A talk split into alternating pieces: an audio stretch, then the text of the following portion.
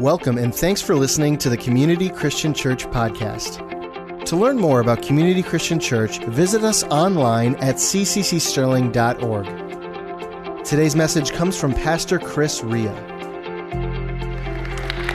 Well, good morning, everyone. It's so good to be with you this morning. Is everyone enjoying the Christmas season so far? Getting your quota of Hallmark movies in already? Come on, it's always a fun time of year.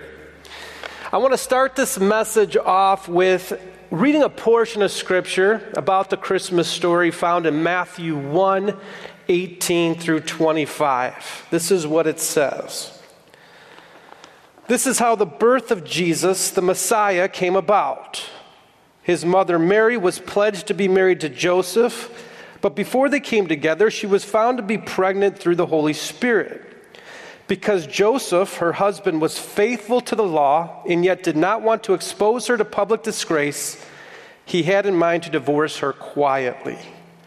But after he had considered this, an angel of the Lord appeared to him in a dream and said, Joseph, son of David, do not be afraid to take Mary home as your wife, because what is conceived in her is from the Holy Spirit. She will give birth to a son, and you are to give him the name Jesus because he will save his people from their sins. All this took place to fulfill what the Lord had said through the prophet The virgin will conceive and give birth to a son, and they will call him Emmanuel, which means God with us. When Joseph woke up, he did what the angel of the Lord had commanded him and took Mary home as his wife. But he did not consummate their marriage until she gave birth to a son, and he gave him the name Jesus. Let's bow our heads for prayer real fast. Father, I thank you so much for this word, and I thank you for the Christmas season and the Christmas message.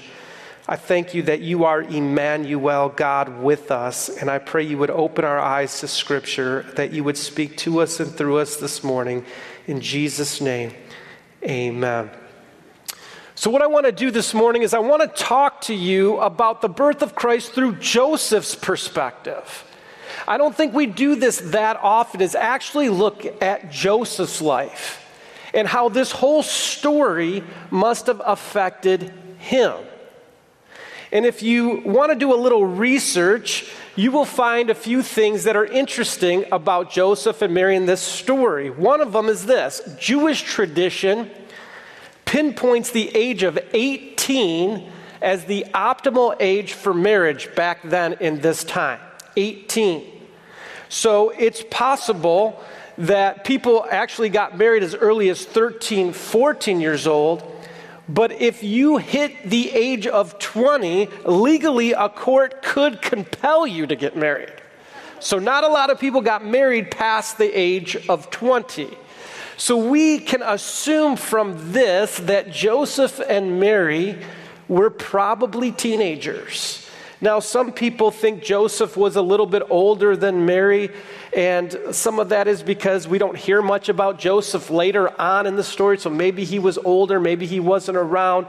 But from my research, what I tend to see and what I've done this week, I put these two right around 17 or 18 years old. I mean, these were some mature teenagers, okay? When I was 18 years old, I was living in an apartment with two other guys going to college in Minneapolis. And when we ran out of napkins, we wouldn't go to the grocery store and get napkins. We'd literally call Domino's, order a pizza, and ask for extra napkins. That's what we were doing. And Mary and Joseph were like getting ready to birth the Messiah here. So, very too mature 18, 16, 17, 18 year. and sometimes when we read scripture, I think we forget that these are real people. You know, it's easy to like gloss over a portion of scripture like the one we just read, right? Oh, yeah, that's the Christmas story. But there are so many crazy things that happened in that one passage of scripture that affected Joseph and Mary's life. Like these are real people with real feelings, with real emotions. and a real story behind it. So I want to kind of paint a picture of what this might have felt like to be Joseph in this moment.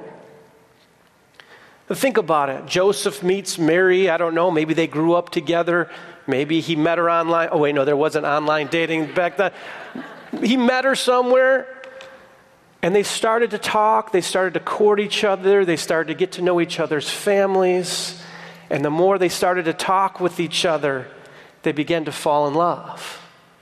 Come on, you remember that feeling? Those of you who've married in the room or dating, that beginning feeling of a relationship where you can stay up all night talking to each other and you get giddy thinking about the person. And when you're apart, you just want to be together. I mean, these are all the things that Joseph probably experienced with Mary. He was falling in love with her. She had everything he wanted in a wife. She was perfect in every way to him. So one day he probably got up the gumption to go ask her father for her hand in marriage. And I could just imagine Joseph pacing around, trying to think of what he was going to say. I mean, think about it. this is real life. I've done this, so I know it's a little nerve wracking, okay?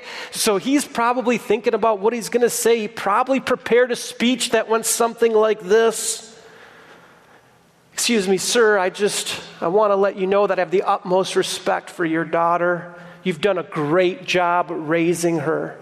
She's an amazing young woman, and, and I really want to be the guy to take care of her moving forward. And I know that you have taken care of her up to this point and that, that she's your baby girl and, and, and you were there when she was born and, and you were there when she took her first steps and, and said her first words and you taught her how to tie her shoe, well, buckle her sandals for the first time.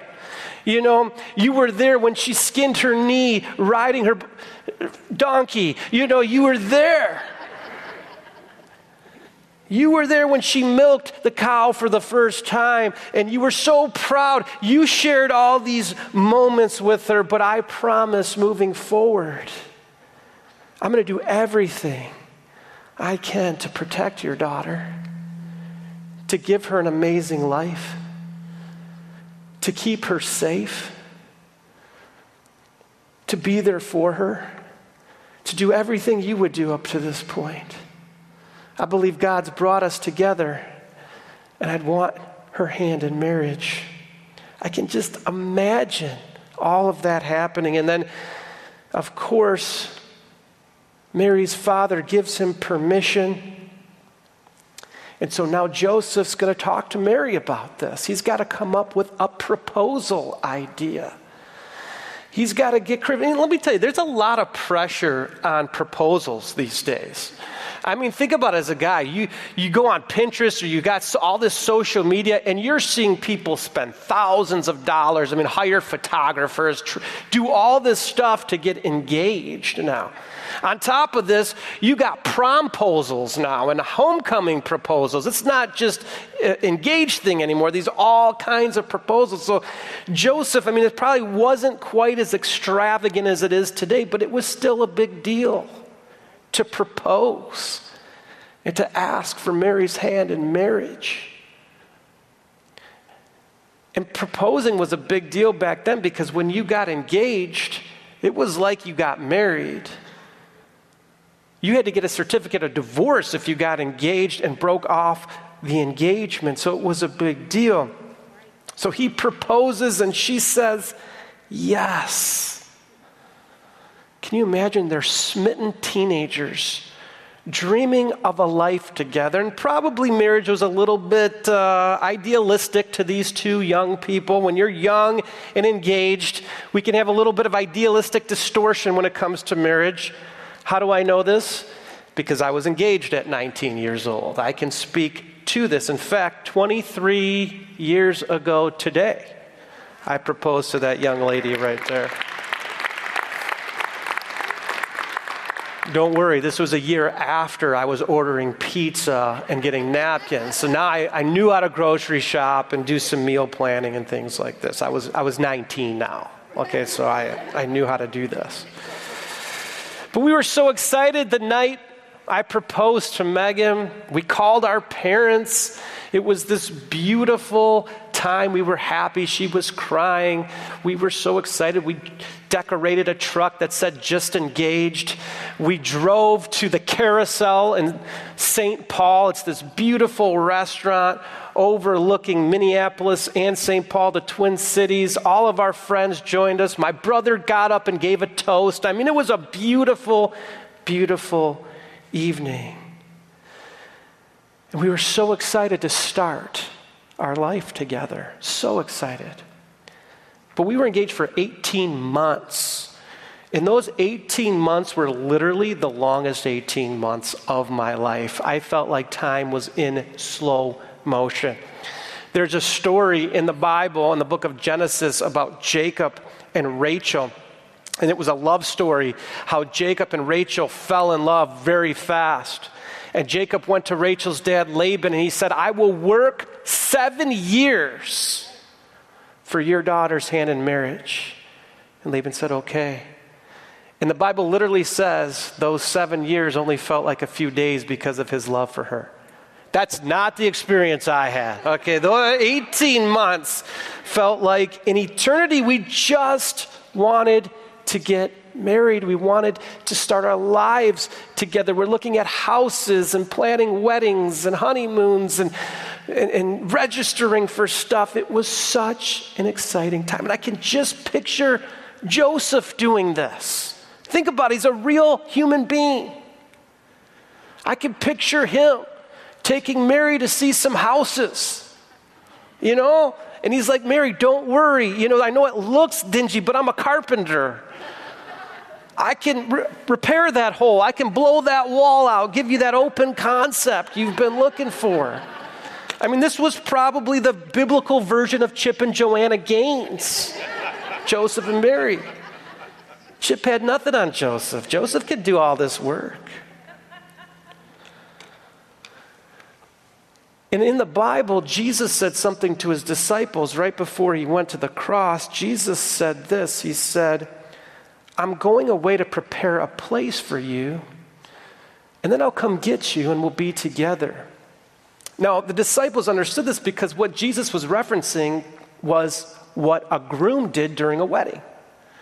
During a wedding back then, the groom would leave for a season of time before the wedding and he would go prepare a place for him and his wife, future bride, to live together. And that's why the disciples understood what Jesus was saying. Okay, he's going to go away, but he's going to prepare a place for us. And Jesus equated us to being the bride of Christ, right? He was going to go away. He was had some things to do, but then he was going to prepare a place for us in eternity. And a lot of scholars believe Joseph left to go prepare this place. And that's when all of a sudden Mary had this encounter and this experience. And so I could just picture Joseph is away, and Mary maybe travels to go see him because she's got some big news to tell him. And I could just imagine him opening the door, going, Wait a minute. I don't want you to see all this. I got so much planned, so many surprises I've been working on. And then she drops this bomb on Joseph. Hey, I'm pregnant. And Joseph's like, How is it's not mine? I've been here. And I can just imagine the devastation that Joseph may have felt in this moment. And I can see Mary trying to convince him no, no, no, no, you gotta believe me.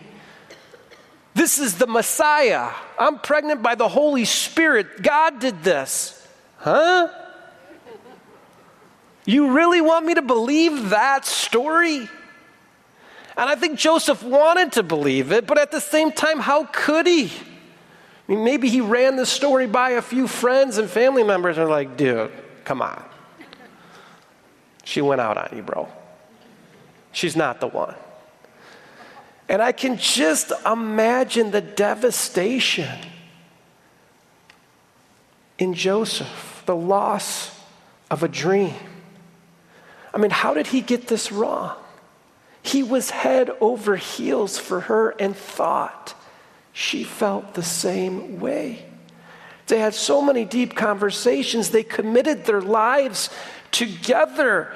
She was the good girl in youth group. She was the one that was awesome. How did this happen? How did I miss this? And I can just see this poor guy being completely devastated. But because he loved her so much, he decided to do the honorable thing and divorce her quietly because she could have been in big trouble back in this day. If he wanted to press charges or let people know what happened, she could have been imprisoned or stoned to death. But he loved her. But his life, I have to imagine, was shattered filled with grief over a future that he had dreamed of that now was never going to happen. I just, in my mind, I picture him going back into that house and ripping up these plans that he had for these renovations to the house and just falling on the ground and just saying, God, what happened here? How did I miss this? Then he falls asleep one night in Matthew 120, let's read these verses together.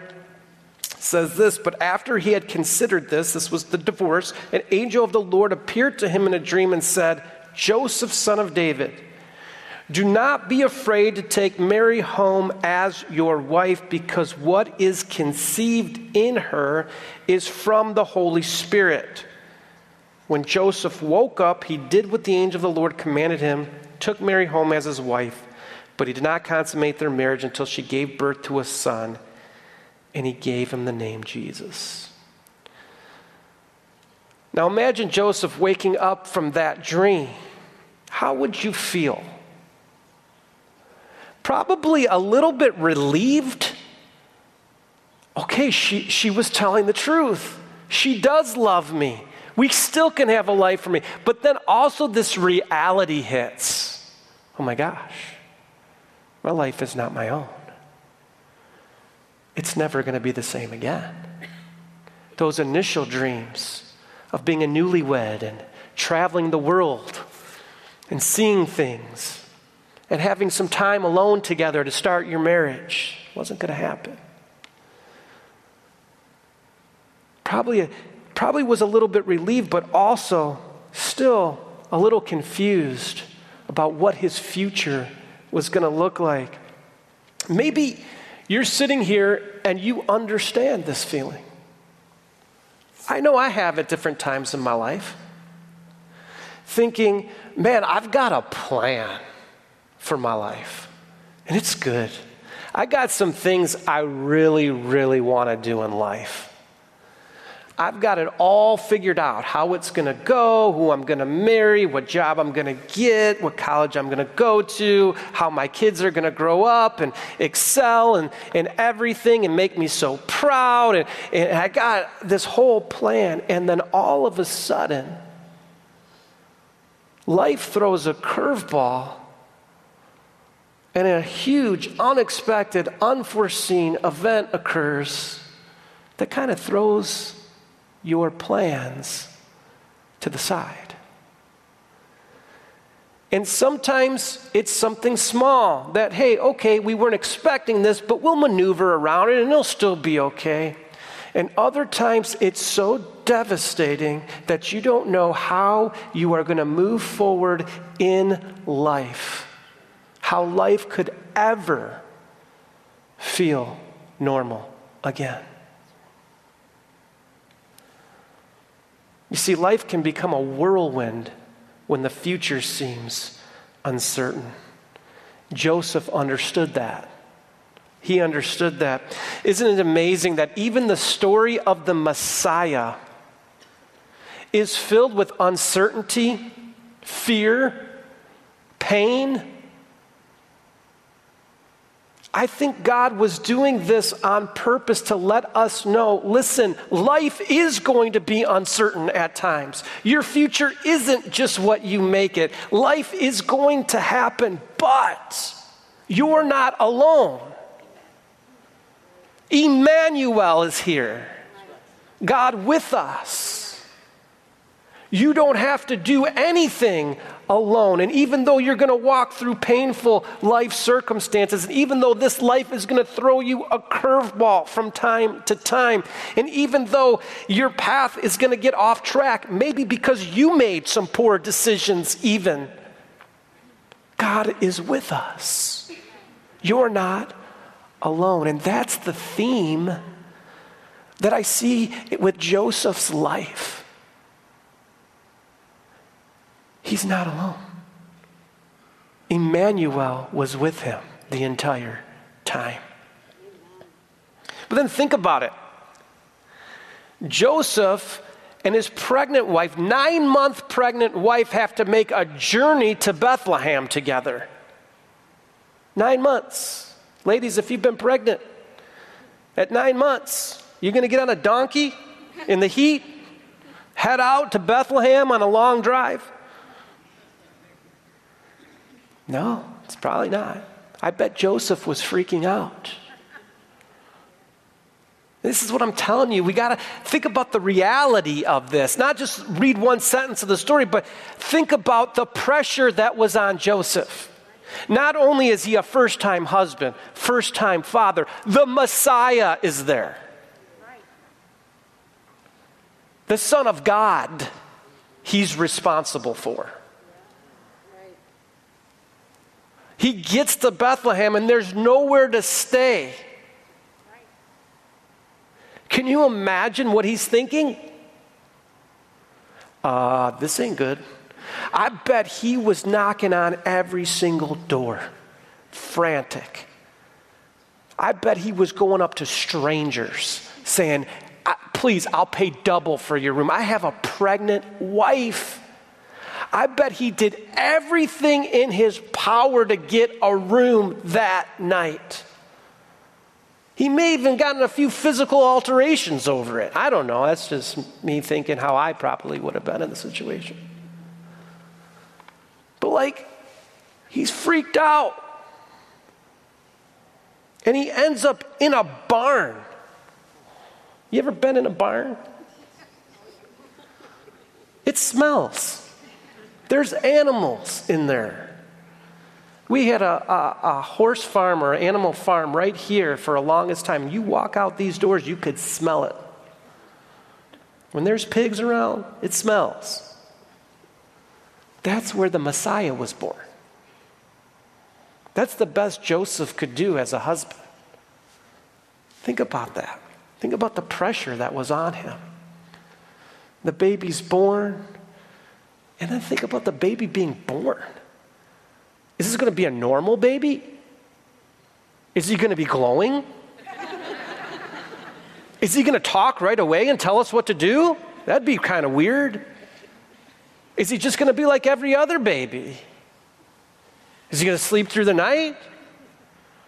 Is he not going to sleep through the night? Is he going to cry more or cry less? What does his cry mean? That means the Messiah. What do we do? I mean, think about that. Did he say his first words like every other kid? Or did he say something earlier? Did he walk? Did he levitate? I mean, what? I can just imagine Joseph and Mary.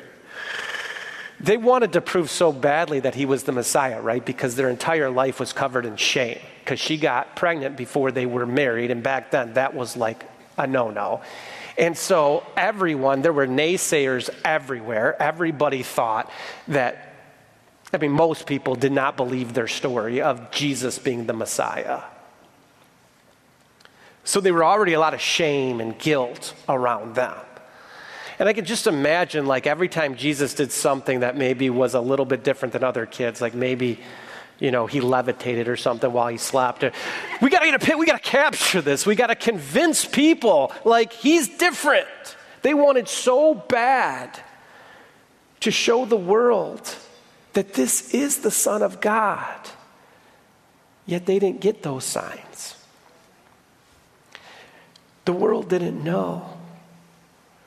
And we know this because when Jesus started his ministry at 30 years old, people were like, Isn't this just the guy from Nazareth, the son of a carpenter?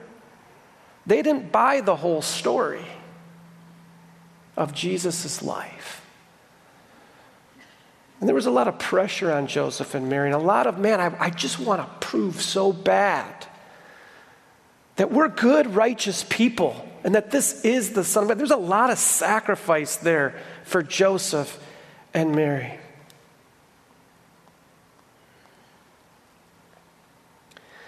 But when Jesus was born, I mean, what do you think? What do you think Joseph thought? Was he elated? Was he disappointed? What was going on with him? I think it would have been a very tough place to be if you were Joseph. But if there's anything we can learn from Joseph, it's this. It's God didn't promise him a life free of pain and uncertainty. He didn't say in a dream, You're going to have the Son of God, you're going to be famous, you're going to be rich, I'm going to take care of everything. He didn't get that promise. In fact, I bet there were times throughout Jesus' upbringing where Joseph doubted his dream was correct. Like, did an angel really appear to me in a dream? Or did I just have some bad tabbouleh the night before? You know what I mean?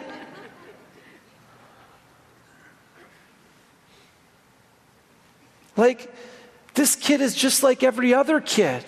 Did we miss this? Am I the biggest idiot on the planet because I bought this story? I mean, think about everything entailed for years and years and years of raising Jesus. Some of you know what that's like to go years and years and years with uncertainty, with pain, with not knowing what the future holds. Some of you know exactly what's that, what that's like, but, but God, you promised, you said you would do this. Did I hear you wrong? Doesn't your word say this? I've been standing on a promise in your word for years and years and years. Doesn't it say this? You know, that's the thing about our journey as Christians especially us that really want to do the will of God in our lives.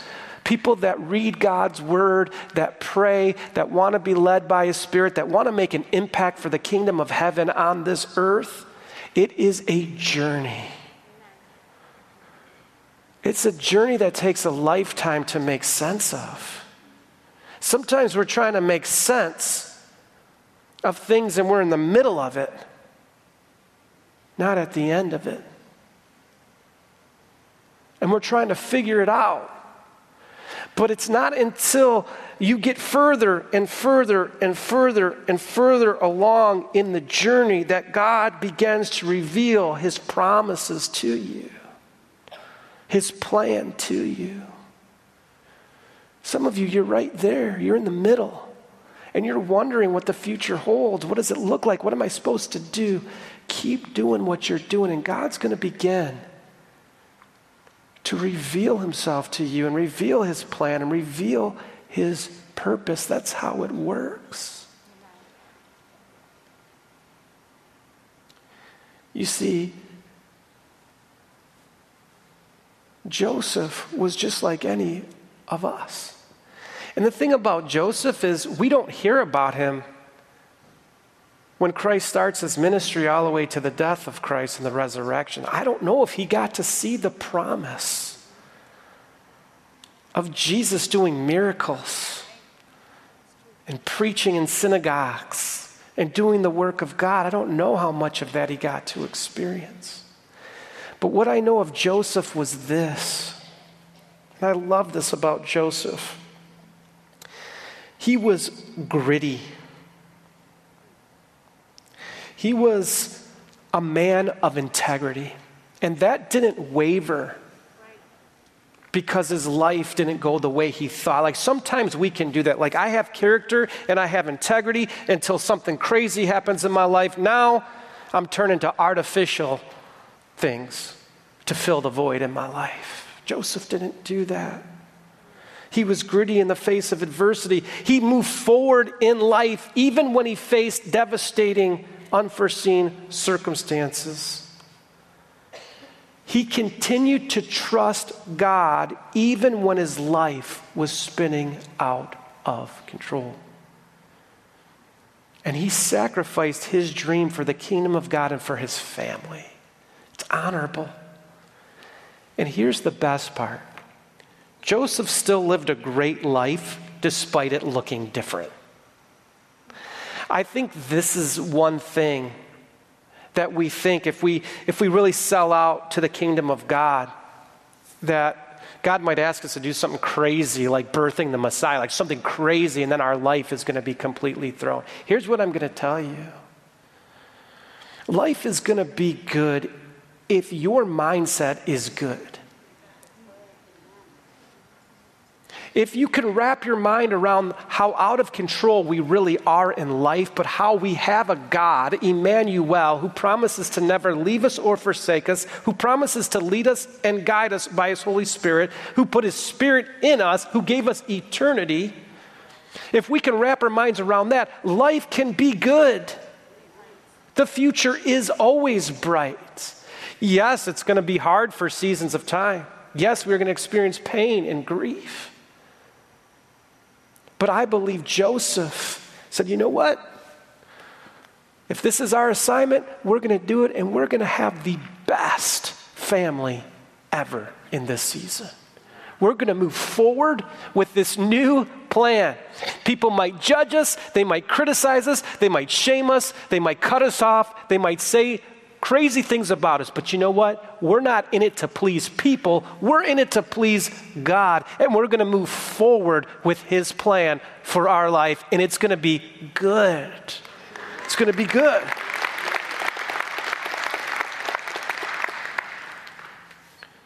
So maybe you're here today and your life looks different than you thought it would at this point. It looks completely different than when you were a kid and you were dreaming about what your life would be. Man, none of those things happened. And it looks different. I want to tell you, I want to give you some hope. You're not alone. God is with you. He's leading you, He's guiding you, and He's got good things in store for your future, just like He did with Joseph. Let's bow our heads for prayer.